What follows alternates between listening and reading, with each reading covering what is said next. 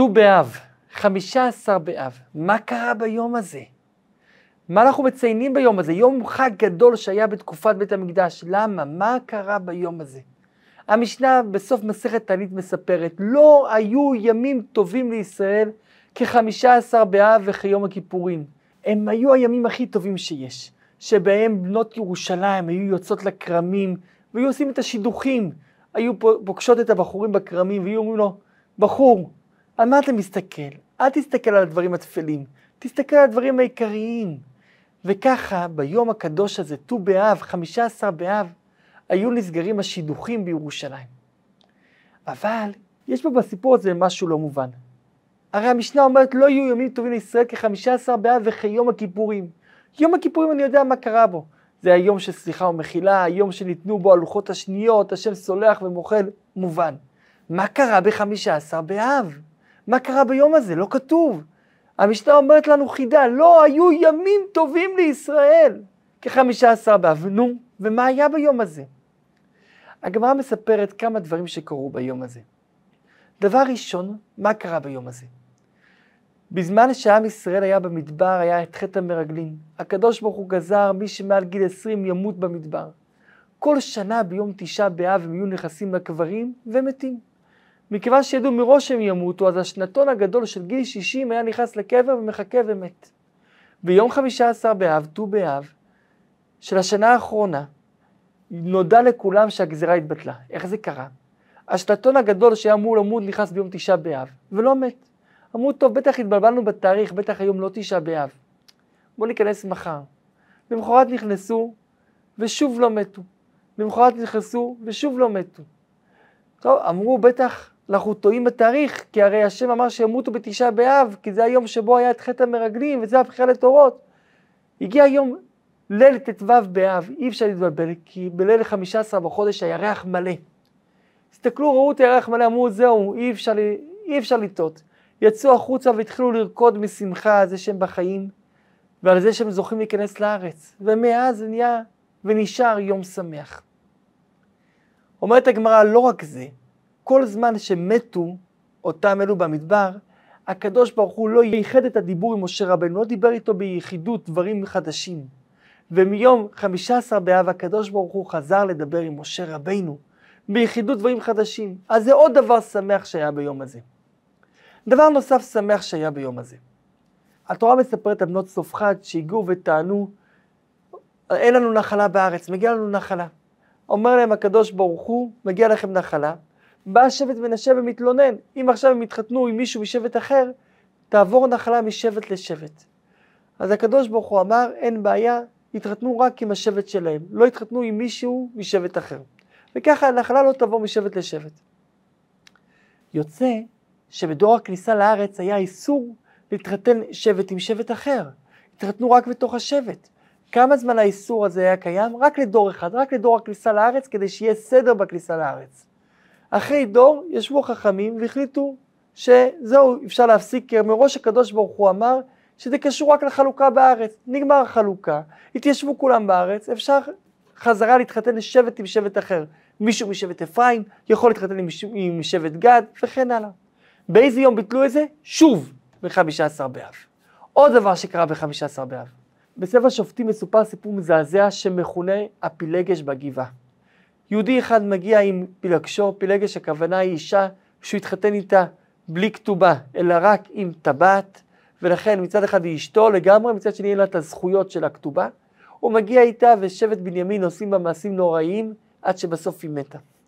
בתגובה למעשים האלה מגיע עם ישראל לשבט בנימין, אומרים לו, תוקיעו את מי שעשה את המעשים, הם לא מוכנים להוקיע, ולכן יוצאים למלחמה נגד שבט בנימין, ביום הראשון שבט בנימין מנצח, ביום השני שבט בנימין מנצח, ביום השלישי הם נזכרים שהם שכחו לבקש מהקדוש ברוך הוא ברכה למלחמה כמו שעושים לפני כל מלחמה, הם הולכים לגלגל, מבקשים ברכה מהשם, השם מברך אותם באורים ותומים, ואחרי מנצחים ואז עושים חרם. החרם הוא שאסור להתחתן עם שבט בנימין. למה? בגלל ששבט בנימין מחפה על הפושעים שבו, מגן עליהם, לכן אסור להתחתן עם שבט בנימין. לאחר דור ראו שכמעט שבט בנימין נכחד, אמרו החכמים, רגע, הדור שעשה את העבירות כבר מת, עכשיו זה כבר דור חדש, אין סיבה להמשיך את החרם. יהיה מותר להתחתן עם שבט בנימין, ולכן הורידו את החרם על שבט בנימין. מתי זה קרה? שוב ב-15 באב. אם כן זה כבר דבר רביעי שקרה ב-15 באב. הראשון, הפסיקו מתי מדבר, השני חזר הדיבור להתייחד עם משה רבינו, השלישי, הותרו שבטים לבוא זה בזה, הרביעי, הותר שבט בנימין לבוא שוב בקהל. מה עוד קרה ביום הזה? הדבר החמישי שקרה ביום הזה, הושע בן אלה. הושע בן אלה היה מלך ישראל, הוא אמנם לא היה מלך צדיק, הוא כן היה מלך דמוקרטי, דמוקרטיה. ולכן, הוא החליט לבטל את המחסומים שהיו בין ממלכת יהודה לממלכת ישראל. בואו נחזור קצת אחורה. שלמה המלך מולך על כל הארץ, אחרי שהוא מת הממלכה מתפצלת לשתיים. רחבעם מקבל את יהודה ובנימין, עושה שם ממלכת יהודה, ואילו ירבעם בן נבט ועשרת השבטים, שבהתחלה היו עם רחבעם ביחד, פורשים מרחבעם ומקימים את ממלכת ישראל של עשרה וחצי שבטים. שבט לוי חצי פה, חצי שם, עשרה וחצי שבטים. אבל ירבעם בן נבט מפריע לו, הוא יודע שעם ישראל עולה לרגל לירושלים, ירושלים זה בממלכת יהודה. הוא עושה מחסומים, שלא יהיה אפשר להיכנס לירושלים. ליד לטרון של היום היה מחסום, לא היה אפשר להיכנס לירושלים, וכך עושה מחסומים בכל הדרכים לירושלים, אי אפשר להיכנס. אחרי מאות שנים, הושע בן אלה ביטל את המחסומים האלו. מתי הוא ביטל אותם? שוב ביום חמישה עשר באב. אז עוד דבר טוב שקרה בחמישה עשר באב. דבר נוסף שקרה בחמישה עשר באב, חמישים ומשהו שנה אחרי החורבן, בר כוכבא, שמעון בן כוזיבא מורד. שמעון בן כוזיבא מורד ומחליט לצאת למרד נגד הרומאים. הרומאים אחרי כמה שנים של ממלכה עצמאית מגיעים לדכא את המרד, וכשמגיעים לדכא את המרד יש מלחמה, מנצחים הרומאים במלחמה, הורגים את תושבי ביתר, כמות אדירה של יהודים לצערנו נהרגת בביתר. והרומאים בשביל להרתיע הם לא מסכימים לקבור אותם. שיהיה פה עונש של הרתעה. לאחר כמה שנים הרומאים הסכימו, ומתי הם הסכימו? שוב ביום חמישה עשר באב, ואז היה יום שמח. באו לקבור אותם, ואז תיקנו את הברכה הרביעית בברכת המזון, ביום חמישה עשר באב, הטוב והמיטיב, הטוב שלא הסריחו הגופות, כל הגופות היו כאילו עכשיו הם מתו, לא הסריחו, המתים שזכינו ואכן הם ניתנו עכשיו לקבורה. זה גם קרה ביום חמישה עשר באב. עוד דבר קרה ביום חמישה עשר באב, זה יום קורבן העצים. יש מצווה להביא עצים לבית המקדש, זה כמו קורבן. ואת העצים האלה הם שמים על המזבח ועליהם מקריבים את הקורבנות, העצים עצמם נחשבים לקורבן. את העצים האלה היו מביאים משפחות מיוחדות, שזכו להביא אותם כשקם בית המקדש השני ואף אחד לא התנדב, הם התנדבו, לכן אמרו, אותם עשרה משפחות הם אלה שיזכו להביא אותם תמיד. והיה ימים, יום המשפחה הזאת, יום המשפחה הזאת. מתי היו מסיימים לכרות את העצים האלה? כל משפחה הייתה מביאה את זה בתאריך אחר. אבל הכריתה של העצים הייתה מסתיימת ביום אחד אחיד לכולם, שזה יום חמישה עשר באב. יום חמישה עשר באב היה מסתיים כריתת העצים, והיו עושים יום חג סביב זה. היו קוראים לזה יום דבר מגלה, יום שבו שוברים את המגל של כריתת העצים. ולכן ביום הזה היו מתחילים להוסיף בלימוד התורה. למה? כי מט"ו באב הלילות מתחילות להיות יותר ארוכות, הימים מתקצרים, ולכן צריך להוסיף בלימוד התורה, ויהיה יום מיוחד מאוד. ובסוף, כשהגמרא מסיימת להגיד כל הדברים הטובים של חמישה עשר באב, הגמרא מרמזת, שכשיבוא המשיח, יהיה משהו מיוחד בחמישה עשר באב. יום חמישה עשר באב זה יום שבו יצאו הבנות לחולל במחולות, השידוכים, כשיבוא המשיח גם קשור ליום של שידוכים וליום של מחולות. דבר ראשון, המשיח קשור לחתונה. הקדוש ברוך הוא כביכול עם עם ישראל. אבל לא רק זה, כשיבוא המשיח עתיד הקדוש ברוך הוא לעשות מחול לצדיקים, והוא יושב עמהם בגן עדן, וכל אחד ואחד מראה באצבעו לקדוש ברוך הוא ואומר, זה! הנה אלוקינו זה קיווינו לו ויושענו, זה השם קיווינו לו! נגילה, ונשמחה בישועתו. גם זה קשור ליום חמישה עשר באב. אבל שואל הרבי שאלה פשוטה. יוצא שיש פה מלא דברים שקשורים לחמישה עשר באב. אחד, שתיים, מה הנקודה שעומד מאחורי זה? למה כל הדברים הטובים האלה, שבעת הדברים הטובים האלה שמנינו עכשיו, למה כולם קרו דווקא בחמישה עשר באב? הרי רובם אלו דברים שבבחירה. בחרו להתיר את השבטים ביום הזה, בחרו להתיר את שבט בנימין ביום הזה, בחרו לעשות את יום אה, סיום כריתת העצים ביום הזה. למה דווקא ביום הזה בחרו את הכל? מה מיוחד ביום חמישה עשר באב? מביא על כך הרבי מלובביץ' חידוש נפלא. המיוחד של יום חמישה עשר באב זה בעצם היום. וזה גרם לכל הסיבות. כלומר, לא הסיבות עשו את היום הזה, אלא היום הזה עשה את הסיבות. מה מיוחד ביום חמישה עשר באב? זה היום שבו הירח מלא. עם ישראל נמשל ללבנה. עם ישראל דומה ללבנה. הלבנה זה כמו עם ישראל, זה יום שבו עם ישראל מגיע לתיקונו. לכן החגים כמו סוכות ופסח הם נמצאים דווקא ביום חמישה עשר בחודש. ההתחלה של חודש אב היא לא כל כך טובה. אלו ימים קשים לעם ישראל, ימי החורבן, אלו ימים שבו עם ישראל ירד. מגיע החמישה עשר באב, עם ישראל שוב נהיה בשלמותו, שוב מתעלה, זה הזמן הטוב של עם ישראל. כל הדברים הלא טובים של תשעה באב, של חודש אב, משתנים ומתהפכים לטובה ביום חמישה עשר באב. עד יום חמישה עשר באב עדיין השמחה לא שלמה. מגיע חמישה עשר באב והיא מתהפכת לשמחה שלמה. הכל מתהפך. נהפך ממזל לא הכי טוב למזל הכי טוב שיש. ומתי זה קורה? ביום חמישה עשר באב. חמישה עשר באב זה היום של המזל הטוב לעם ישראל. ולכן, כל הדברים הלא טובים של תשעה באב מתוקנים בחמישה עשר באב. וזה הסיבה שקרו בו כל הדברים השמחים. לדוגמה, המשנה אומרת חמישה דברים קרו ביום תשעה באב. דבר ראשון, נגזר על אבותינו שלא ייכנסו לארץ בחטא המרגלים. נו, ומתי יותר להם להיכנס? ביום חמישה עשר באב. הדבר השני שקרה בחמישה עשר באב קשור לארץ ישראל.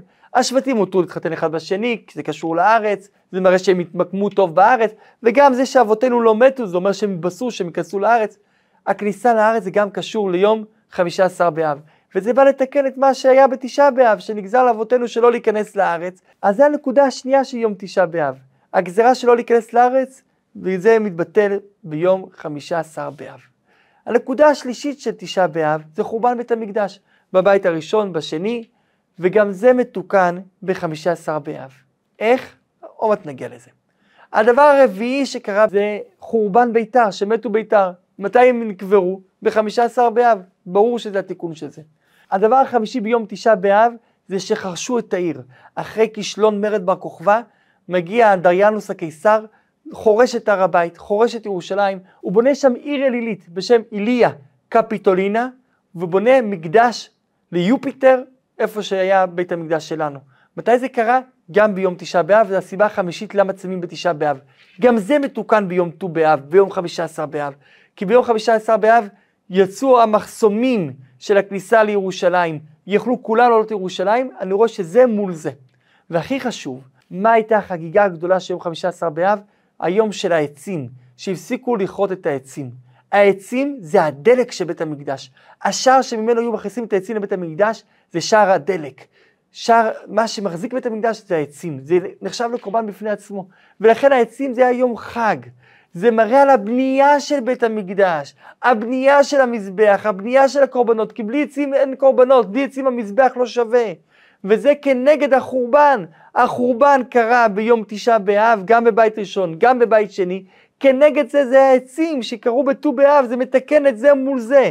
יוצא שתשעה באב זה היום של הדברים הלא טובים שקרו, כל הדברים הלא טובים שקרו בתשעה באב, מתוקנים ביום חמישה עשר באב. לכן זה היה יום שמח, זה יום שבו כולם היו עולים ושמחים, לכן זה יום שבחרו שהבנות יצאו ויעשו שידוכים, עד כדי כך שהגמרא אומרת, לא היו ימים טובים לישראל כחמישה עשר באב וכיום הכיפורים. אגב, זה לא היה יום שידוכים או יום אהבה בכל הארץ, זה היה יום שידוכים רק בירושלים.